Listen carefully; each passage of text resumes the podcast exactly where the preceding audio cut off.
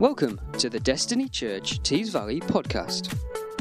As you listen, it is our prayer that you are transformed by audacious faith, inspiring hope, and extravagant love.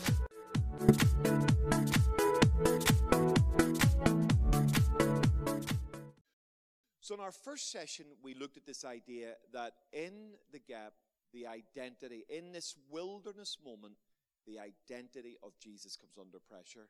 And uh, often, uh, when we're in that in between moment between where we are and where we want to go, it's often uh, who we are comes under pressure. And so that's why it's really important that we dig into the truth of what the Father says to us, not just what we think about ourselves, because that can, or what others think about us. So we're going to now look at the second big idea in the context of this. And I'll just remind you of verses 1 to 3 of Luke, chapter 4. We'll not read the whole thing because we're now into the, what we call the three temptations. So we're just going to look now in the next three sessions at each of these temptations. So, verse 1 Jesus, full of the Holy Spirit, returned from the Jordan and was led by the Spirit in the desert, where for 40 days he was tempted by the devil. He ate nothing during those days, and at the end of them, he was hungry. The devil said to him, If you are the Son of God, tell this stone to become bread. Jesus answered, It is written, Man does not live by bread alone. And some of you will automatically be filling in the rest of the quote, but by every word that comes from the mouth of God. Now, before we get into these three temptations, big uh, idea in terms of how to understand them and read them that, that hopefully we'll keep repeating today. And it's a, it's a big thought. Don't, don't forget this one. This will really help you. When it comes to understanding the temptations, we understand them not by looking at Satan's question, but by understanding Jesus' answer. Okay? So let me say it again. The key to understanding the temptations is to not to look at Satan's question, but to look at Jesus' answer. Now that's that's a, a, a, hopefully a key for you that when you read these temptations in the future. Um, look at how Jesus responds. Now, why is that important? Because what Jesus is responding to is actually the heart of the temptation. So sometimes, if we're not careful, we read the temptation and it looks like one thing, and I'm going to show you some of these look like one thing, and they actually are pointing to something else. And it's dead easy to look at sort of that temptation and come to a very easy conclusion oh, that's what that is. But really, really, the key to understanding what the devil is trying to get in this wilderness experience is to see how Jesus responds to it. Because Jesus' response is the issue. He's defending that issue. So, what we do is then, when we come to these temptations, we're not going to spend any time, apart from the last temptation where Jesus, where, where the devil quotes the Bible. We'll, we'll have a moment over that. Um, but we're not going to spend any time looking at what the devil says. We're going to spend our time in these three issues looking at what Jesus says, because that's the issue we're trying to get to. That's, that's where we're trying to drill into. So when the devil comes to Jesus, it looks like an obvious temptation, right? It looks like Jesus has been fasting 40 days. He's hungry, therefore, eat. All right? That's what it looks like. But that is not what it is. How do we know?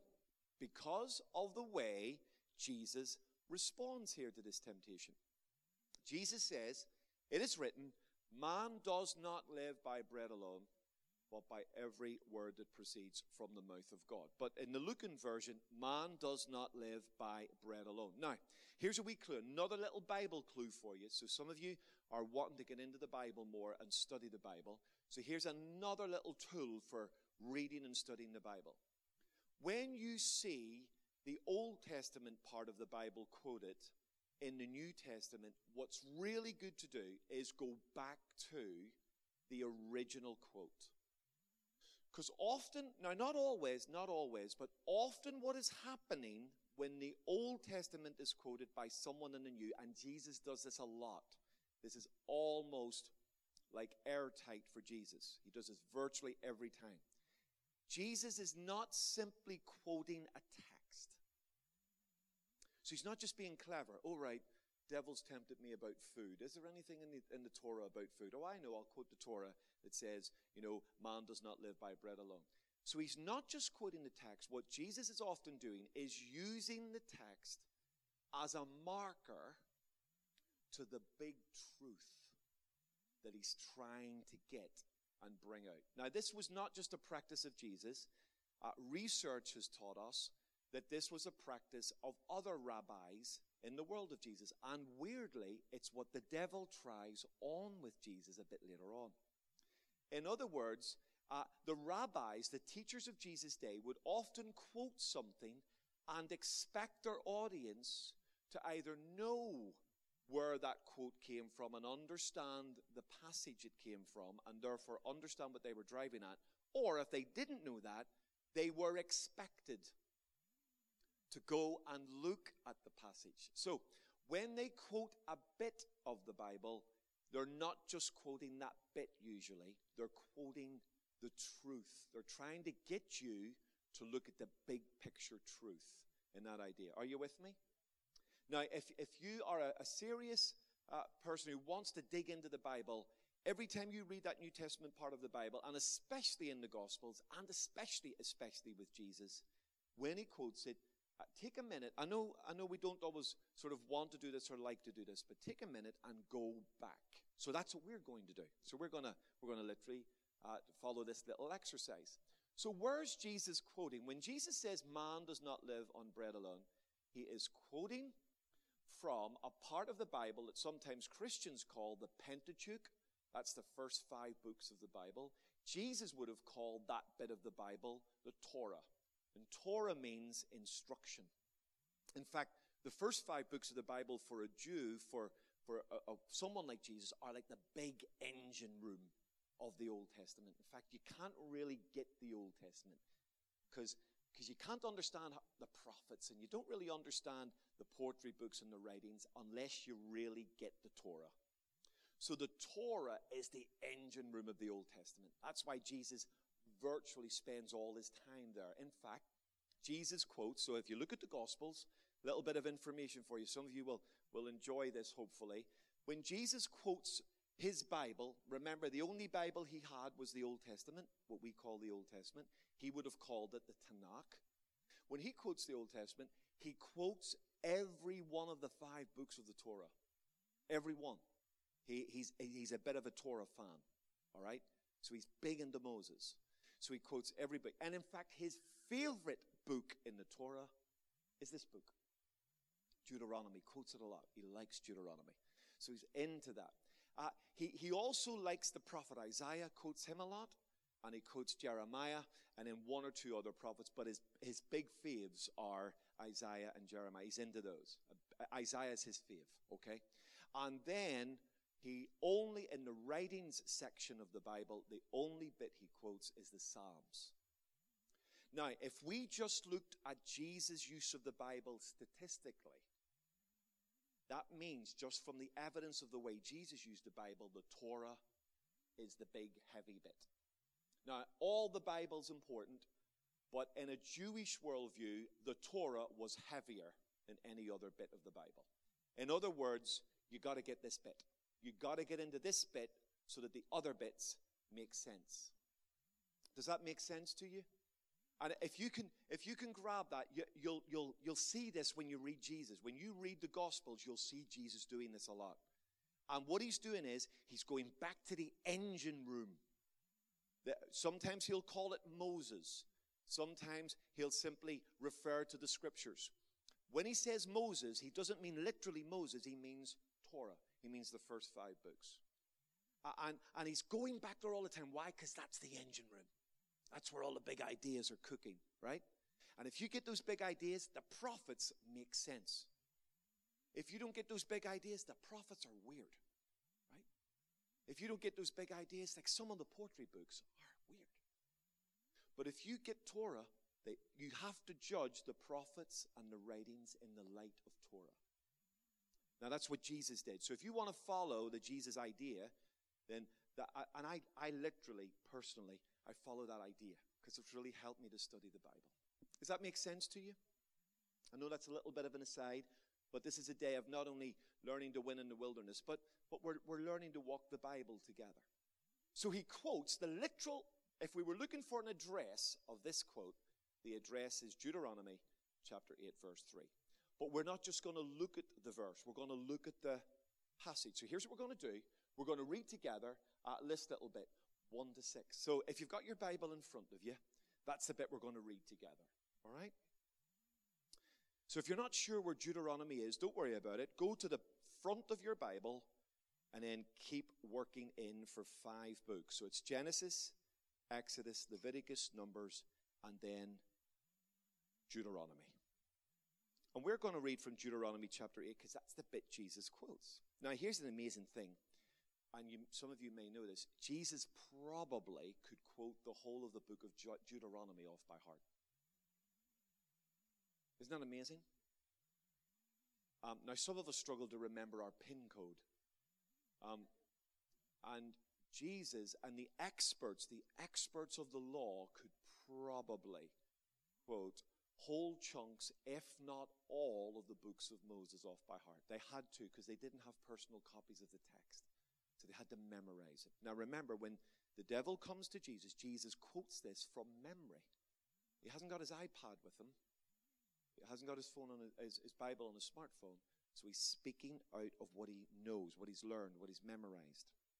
So let's read these verses, verses 1 to 6. Is that okay? Here we go. Be careful to follow every command I am giving you today, so that you may live and increase and may enter and possess the land that the Lord promised on oath to your forefathers. So let me just pause there. Deuteronomy are the words of Moses that he's giving to the nation as they're about to go into the land. It's really important we, we know that background. So that's what he's talking about here. Verse 2 Remember how the Lord your God led you all the way in the desert these 40 years to humble you and to test you in order to know what was in your heart. Where have we heard that before? Whether or not you would keep his commands. Look at this. He humbled you, causing you to hunger and then feeding you with manna. And note that. God, the, the suggestion is from Moses God made you hungry so that then you would be ready for his bread. Isn't that an amazing thought? He goes on to say this uh, the, the manna which neither you nor your fathers had known, they'd never had this experience before, to teach you. And here's the quote that man does not live on bread alone, but on every word that comes from the mouth of God.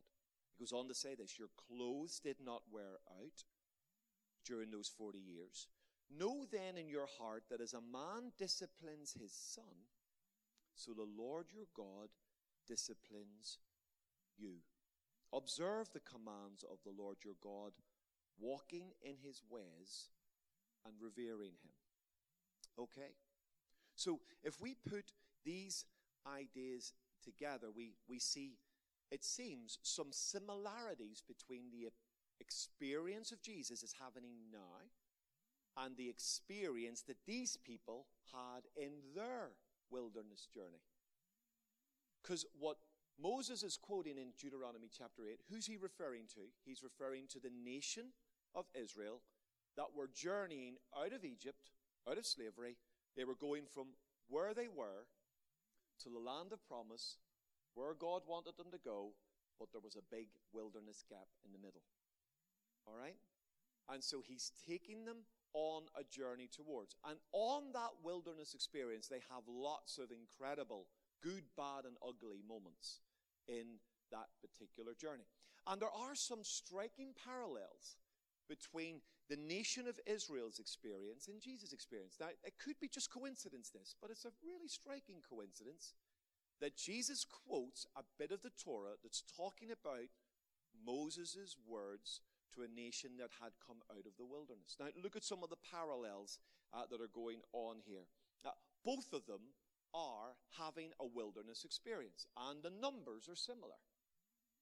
The nation of Israel spends approximately 40 years in wilderness, 38 to 40 years. Jesus spends 40 days. Now, that could be just a coincidence, but it's a striking one.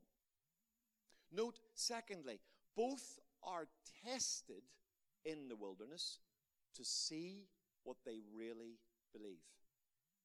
We've got that in Deuteronomy right there.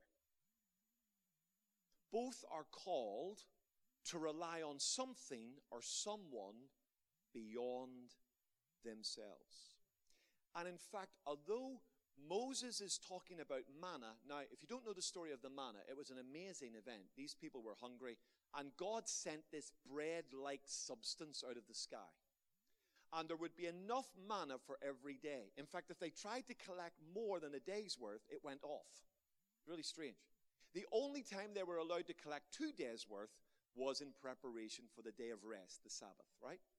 So this amazing material falls out of the sky so that they can pick it up. But God only gives them enough for each day. Why? Because He, he wants them to understand it's not the manna that's feeding them. It's His promise. It's His word that is feeding them. He has made a promise to them I'll take care of you. I'll look after you. I'll feed you. And as if to illustrate that point, He will give them only enough of this bread so that every day they have to keep looking back to Him for the promise. Right? Now, he, he's, not, he's not trying to manipulate them or hurt them. He's trying to teach them something here. This is not about manna. This is about His Word. This is about trusting His promise. God could have given them enough for a whole year. God could have blessed them uh, with, with stuff that they never even needed to worry about. But He does this deliberately because He's training them not simply to get up every day and pick the manna up. He's training them to trust His Word and trust His promise. Because here's what He's trying to teach them. Bread alone is not enough to get you into the land of promise. If you want to get into the promises I have for you, you've got to trust my word. You've got to believe what I have said to you.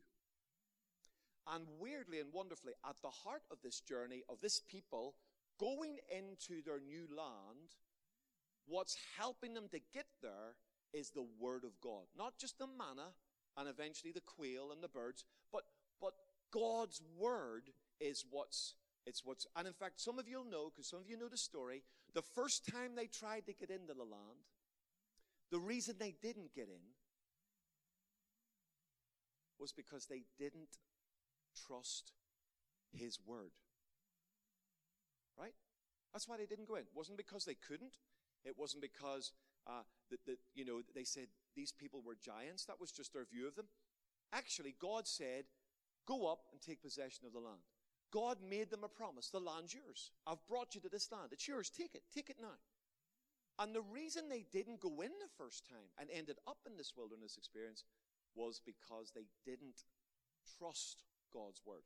So, what does God do in the wilderness experience? He has to train them.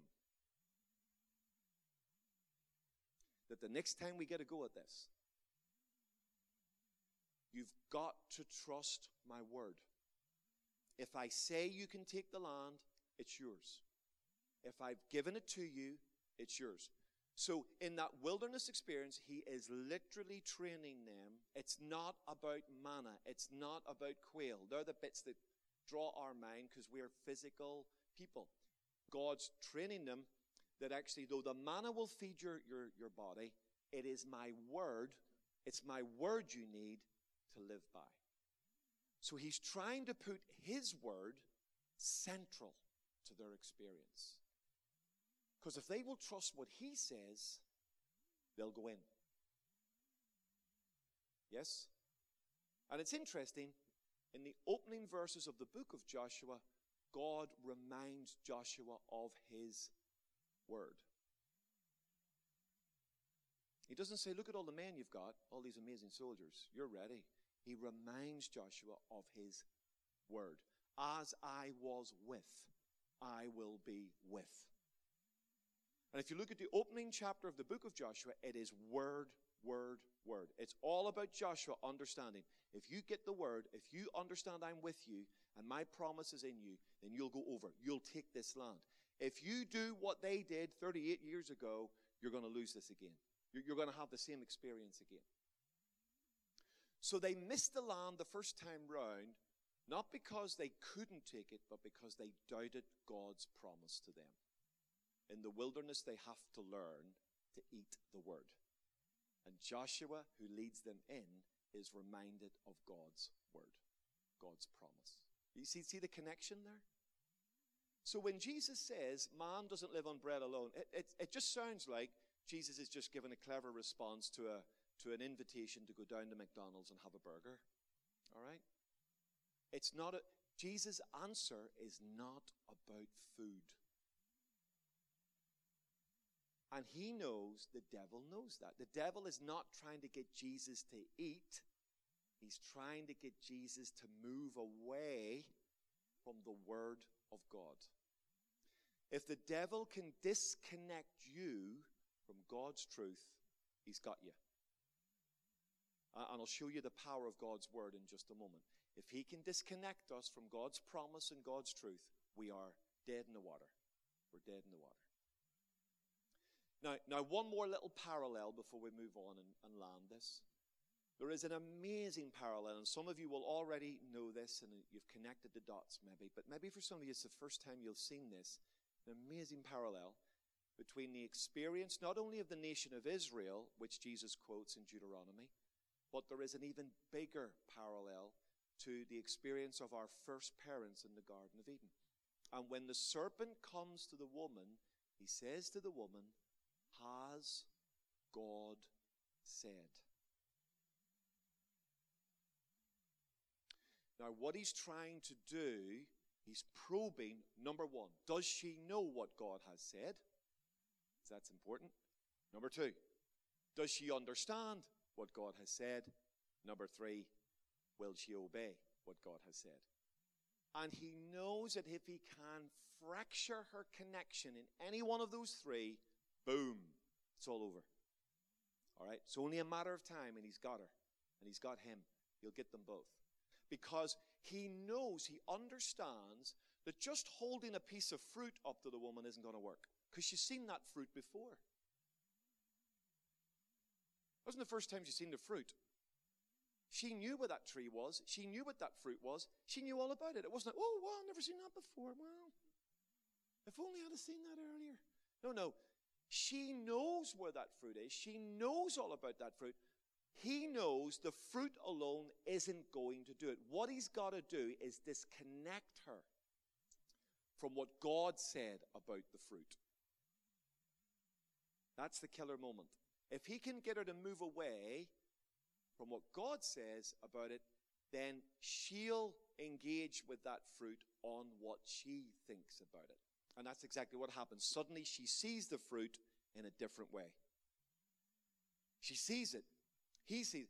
Good for their, good, good for eyes, good, good for their flesh. It, suddenly they look at it and they see it in a different way. Now it's not that the fruit has changed. The fruit hasn't changed. Same, same fruit. What's changed is before the serpent came, they saw the fruit through the word of God. Now that the serpent has caused a doubt with the word, they see the fruit through their doubt. You with me? This is so, so powerful. Because um, if there's anything that gets tested in the gap, one of the big things will be what God has said to you. So you start your journey. God said, Come on, let's do it. We're excited. God said it. And then we're making the journey and we're into the journey for a bit. A month, two months, three months, a year goes by. And, and what God said hasn't quite happened yet in the way we thought it would happen. And so, so when the pressure comes on, when the pain comes on, when the disappointment comes on, when it's just not working the way we thought, we then are tempted to say, did he, did he really say that? And the minute we question the word, everything around us looks different. Same world, but it starts to change. And it's not that the world around me has changed, it's, it's the platform on which I saw the word. It's the lens through which I'm seeing the word has now changed. I'm now looking at it outside of the word, and I'm seeing it in my own feelings and wisdom. So God has spoken to destiny. My goodness. And I'm sure there have been moments as you've sought God and agonized and fasted and prayed and said, Lord, This is your word. It's what you said. And what the devil wants to try and get us to is, did God really say that? Or, you know, it's been so long since God, God said that. Maybe that's not what he meant. Maybe that's not what he, maybe he meant something else. And the minute we sort of go, yeah, maybe you're right, then the power of that word is broken. Now, it, it's not lost, but it's broken. It's fractured off us at that moment. And the danger is then we start to make decisions outside of that word. Does that make sense to you? Now, now that's why, personally, so I, I, have been a Christian now since I was eight years old, and I'm 52 years of age. So, so I've been doing this a wee while. And this morning, even though I didn't get to my bed until one o'clock, right, because of traffic and stuff, I, I was up this morning. Now, I'm not trying to say something to make you think I'm amazing. I'm just telling you this. I, I was up early enough this morning, not just to prepare my heart for today and make sure I had my thoughts in line, but I was up early enough so that I gave time to the most important book in my world. I have no book like this book. There is no book in my world comes close to this book. This is the book. All right? Because it's the only book I own that contains the Word of God. Right? So, so I, birthdays, holidays, travel days, ministry days, late nights in bed days, I still make room for this. I still have a Bible reading plan. I don't want that to sound religious, although uh, why it should sound religious, I don't know. You know, if I said I brushed my teeth this morning, no one would say that's a bit religious. Um, we, we, we only get a bit religious when it comes to like stuff like this, but like I got up this morning, had a shower. I have a shower every day. It's a bit religious. No, that's just what I do. I had my breakfast this morning. That's a bit religious. No, that's what I do. I brush my teeth. No, no, that's not religious. That's what I do. Okay? So, so, so people sometimes say, this Bible reading stuff, that's a bit religious. No, no, it's not. It could become religious. It could become uh, something that gets in the way. But actually, actually, it's very, very important. Okay? So I'm, I, I've been a Christian a long time, and yet this morning I got up and I made room. I wanted to invite the Word of God into my world. And here's the reason I do that. It's not, it's not so I can just tick a box and say, oh, I read my Bible today, just in case anybody in Destiny Church asks me. I've read my Bible. The reason I make room for the Word of God every day is because, quite literally, without it, I cannot live. Man does not live on donuts alone. In fact, you won't live very long on donuts alone. You'll die very, very quickly. You might enjoy your death, but you'll die very, very quickly. Right? So, man does not live on donuts alone. But, and so the reason I'm making room is not because I'm a minister, not because I'm a job, not because, well, you know, I have to do it because someone will challenge me. Faith might ask me, what did I read this morning in the Bible? No, no. I made room this morning because I've come to understand. If this word is not in me, I am not alive. I will lose life. I will, I'm in danger of disconnecting from God's purpose for my life. And, and I have to be careful, my girls are here and Dan's here as well. And, and we've been on a bit of a journey as a family. And I want to tell you, it is the Word of God is the central key factor why I am standing in front of you. Now, friends helped, and I could name friends who have been loyal and faithful and picked us up when we fell down and looked after us when the world uh, had their views. Um, family, that's a factor. Uh, strong Christian community that we were a part of, that's a factor. But I want to tell you, when, when none of those people were around because they had to get on with their own lives, it was the Word of God in me, in us, that held us. All right? Now, when you're in the gap, that's what he's after. Has God said? He said to the first woman, uh, and by proxy to, to the man with her, has God said? Did he really? Did he really say that? Um, turn these stones into bread. It's, it's not about bread. He's saying to Jesus, Do you really trust the word in the wilderness? Are, are you going to bank the farm on this word? Or, or are you Are you open to other suggestions? With me? And remember, you are a fundamentally spiritual person. You've got a physicality to you, but you are a spiritual being who just happens to have a physical tent. So the big issues that keep you alive and drive you are not physical. Now, we need to look after our physicality. I believe in that powerfully. But the big issues that keep you alive as a spiritual person are fundamentally spiritual issues. Does that make sense? So we can be surrounded by amazing people, but if the word is not alive in us, there's nothing all of those people can do. It's like they're dragging us along. And that's good. And maybe they, they keep dragging us until the word lives in us. But but actually the word has to live in us. So so that's come back to destiny. If the word's living in destiny, then we keep holding on to that in that gappy moment. In that moment, we're going, when's this going to happen? When's God's word that He promised going to happen? We keep holding on to it. Because the minute we say, maybe, maybe we, He didn't say that, maybe we got that wrong, the minute you say that, something gets fractured and the devil wins a bit of a, a war, a battle uh, in the context of our life. Does that make sense to you? So, so why is this word so important? Why was it so important to Jesus? You know, here, here's the paradox. Here's the tension. Jesus was the Word.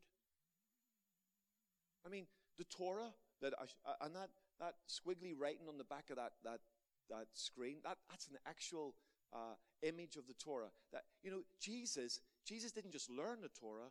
He was the physical embodiment of the Torah. He he was the Word, and the Word became flesh. So here's the paradox: Jesus is the Word, and yet he had to learn the Word. Jesus is the Word, and yet he had to hold on to the Word. He couldn't just fall back and say to the devil, I am the Word. Who do you think you're talking to? No, no. He, he, he doesn't go back to this, I'm the Word. He goes back to the Word. It is written. And he wasn't just saying it's written in the Torah, it's written in the text. He was saying, It's written. It's written here. I've got this, and I'm not budging from it. With me? So, so when it moves from being written in here to being written in here, boom. Now we are in the zone. That's, that's when we can work through that gap. Hold steady, even when everything seems to suggest God's gone on holiday. With me? That makes sense to you? So that's why I'm passionate about the Word of God. So, so four big things about the Word of God before we go to lunch. I promise you, we'll land this by 12:30. Don't worry. So some of you look four, four things. That's going to take forever. Here we go. Are you ready?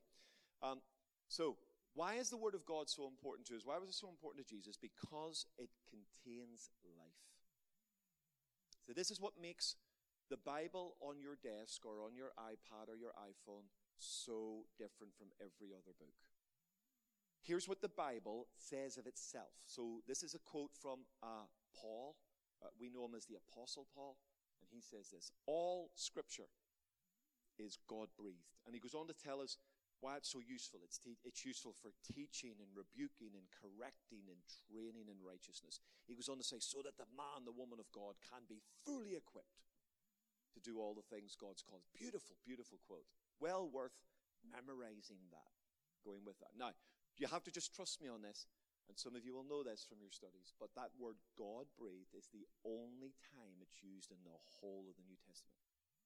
It's a pretty beautifully, gorgeously unique idea. And what Paul is saying essentially to us is that the scriptures we have aren't just words. Now, however you end up understanding the Bible and how it came to us, and don't be distracted by that at the moment, this isn't just, so here's how I understand it. It's not just words. I dare to believe that the words not only came to me by the breath of God, but the words contain the breath of God. Now, if I dare to believe that, here's the idea that could happen when I'm reading the Bible at half past five in the morning in my hotel room when I'd prefer to be sleeping, right? I dare to believe that as I'm reading Zechariah, which I read today, right, as part of my readings, as I'm, the life of God can come out of an ancient text and bring life to me. All right? Without a band, without an atmosphere, without an emotion, the Word of God can speak. Now, if you are daring to believe that with me, then that's why it's really important. Whether you listen to, the, so if you struggle to read the Bible, then then listen to it. So there are ways to skin this cat that can help you.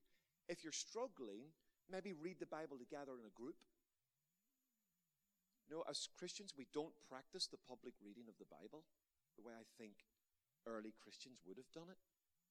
Um, read it out loud. When I read the Bible, I read it out loud because I read it and hear it. And it's amazing. Sometimes you hear things because you hear it that you wouldn't hear if you just read it. Really amazing. Hear it read out loud. Now I do that every day because I this is why this is why I do it because I believe this these aren't just words. Now they are words and I've spent my whole life trying to study and understand the words. But it's not just a book. It's breath. God made the first man, there he is lying on the ground, a perfect human. Absolutely perfect in every way. And then he breathed. Literally in the Hebrew, it says he breathed up his nose. Uh, I'd have been fine in that context. So he breathed up his nostrils. And the man became a living soul.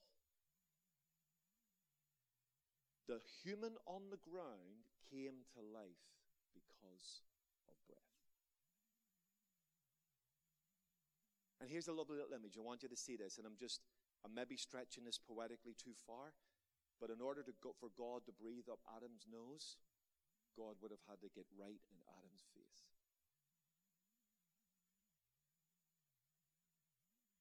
So, so when you have the courage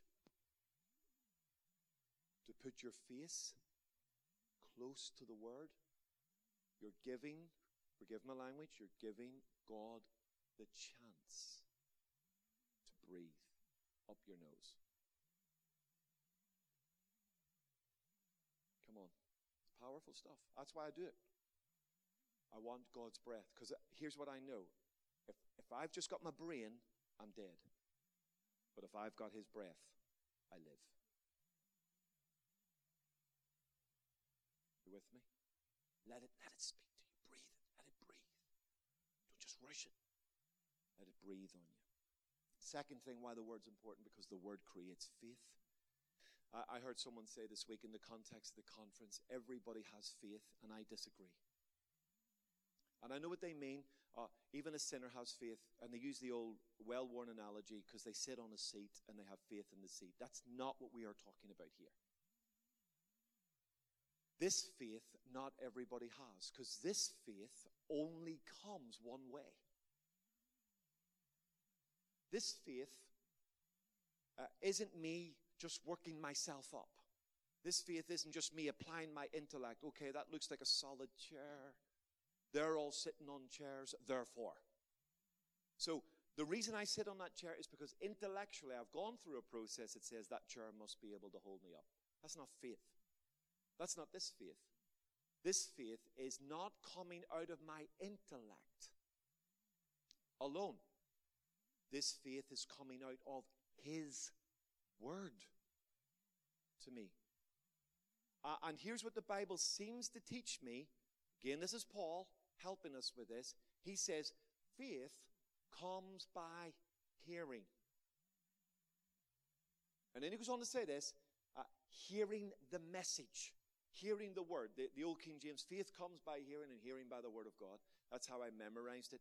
But faith comes from hearing the message. And he goes on to say this, and the message is heard what? Through the word of Christ.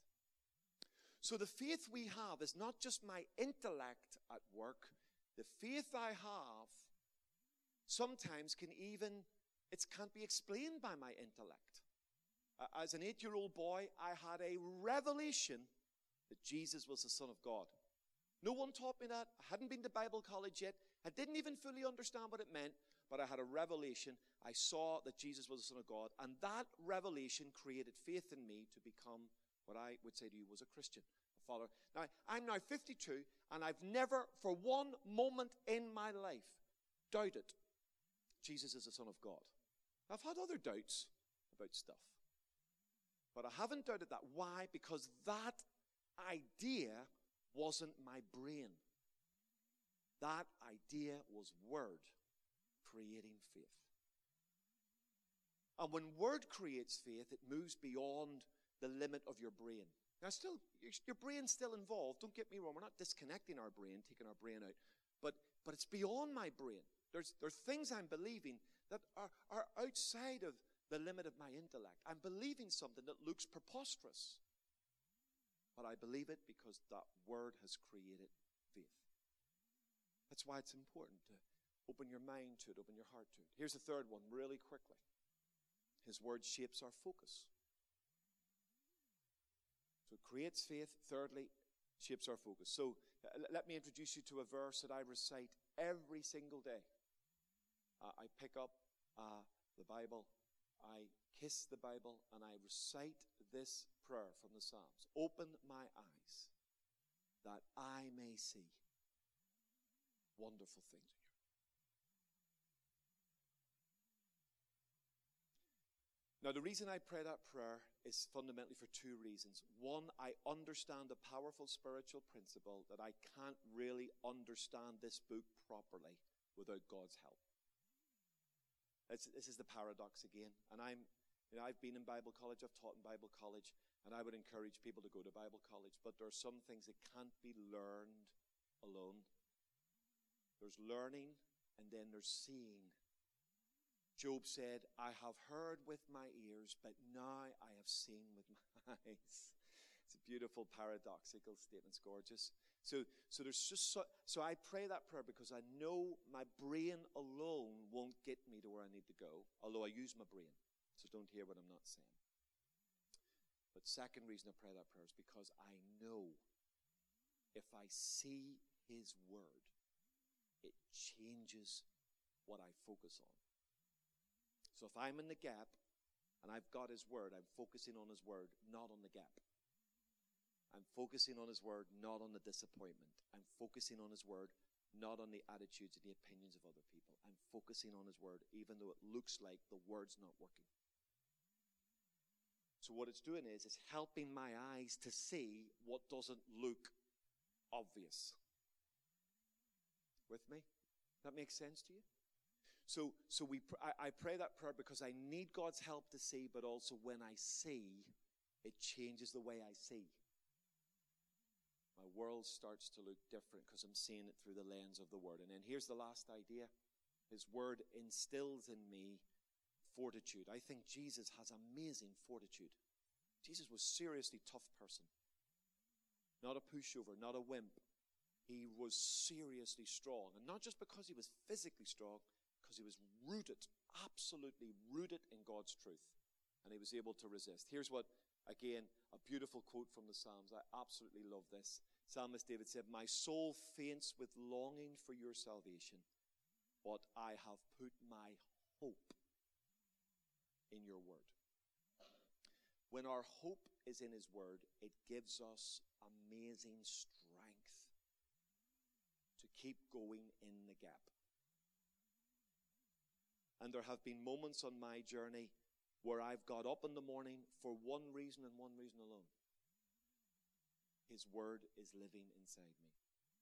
If I'd gone on my feelings, I wouldn't have got up. And if I'd gone on my feelings and emotions and my experience at that moment, I would have got up and run in the wrong direction. And I found myself almost like, uh, uh almost getting up and forgive my language, almost defiantly, defying what I felt, defying what was going on around me. And the defiance was not because I'm a big, strong, tough personality and I've got loads of testosterone. No, no. My defiance was because I had His Word. So let, me, let, me share one experience, then we'll have lunch. In our home, uh, at the time of one of our most difficult space experiences, gap experiences, we had a statement on, on the stairway. As you went down the stairs, it was on the wall. There's a quote from Proverbs chapter 3, verse 3 He blesses the home of the righteous. And in one of my darkest liminal moments, I used to walk down those stairs, and the devil used to literally taunt me heard his stinking voice say to me, Bless the home of the righteous. Your family's going down the toilet. Your life's over. You're, you're going to be destroyed. This is, and quite literally, now please forgive me, it sounds, it sounds a bit sort of, you know, spooky, but literally I would reach my hand out to it. I would, I would, and I would say, I, I believe this. He blesses the home of the righteous. One of my favorite Psalms is Psalm 112, and I would literally quote it every morning. Blessed is the man who fears the Lord, who finds great delight in his commands. His children will be mighty in the land. The generation of the upright will be blessed. Wealth and riches are in his house, and his righteousness endures forever. And there were days when, when nothing was backing that idea up. There were days when everything was saying, What a load of nonsense but the Word was living. And the Word was creating hope. That's why the devil's after the Word. If he can get that Word, he's got Jesus. Theoretically. If he can get that Word, he gets Eve. If he can get that Word, he gets a nation about to cross a river, a sea, in, in, into promise. If he can get that Word, he's got us. And that's why in the space, you've got to hold on to the word. What has God said to you? What's the promise he's given you? What's the things you know, you know, you know, you know, you know is his words. Not too much cheese or pizza on a Saturday night. You know this is God. And you hold on to that. His word produces fruit in our life. And if we will give it a chance to speak, it will speak. I love what Psalm 19 says this it says, The law of the Lord is perfect, reviving the soul.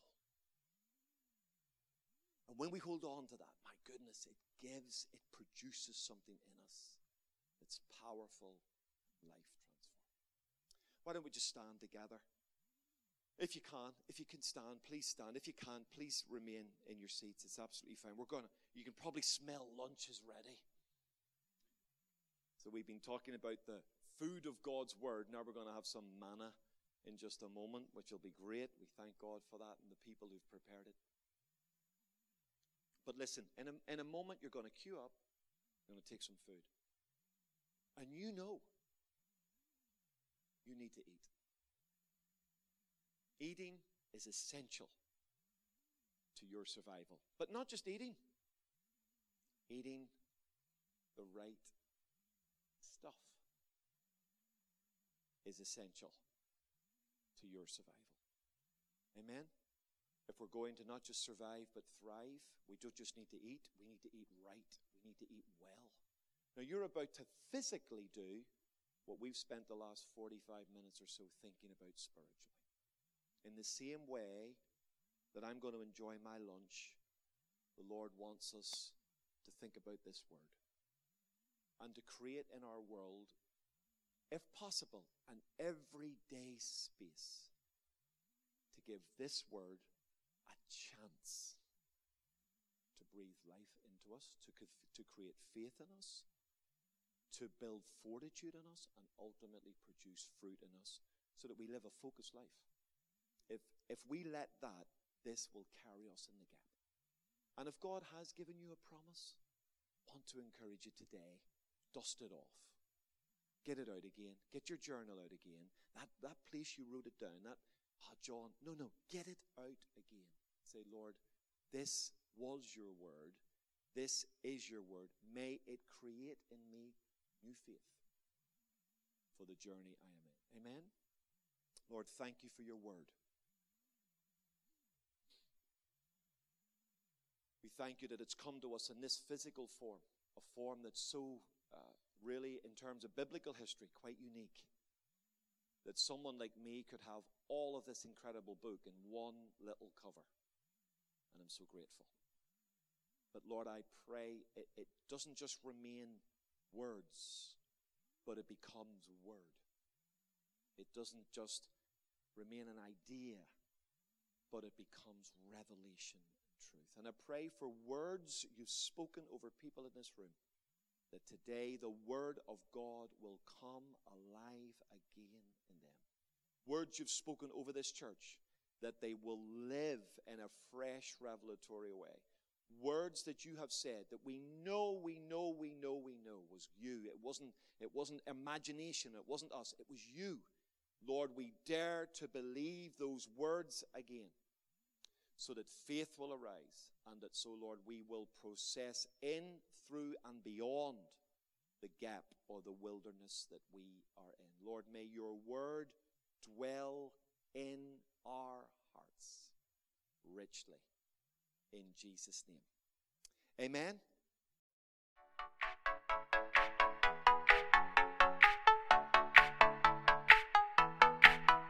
If you would like to know more, please visit us at www.thedestinychurch.co.uk.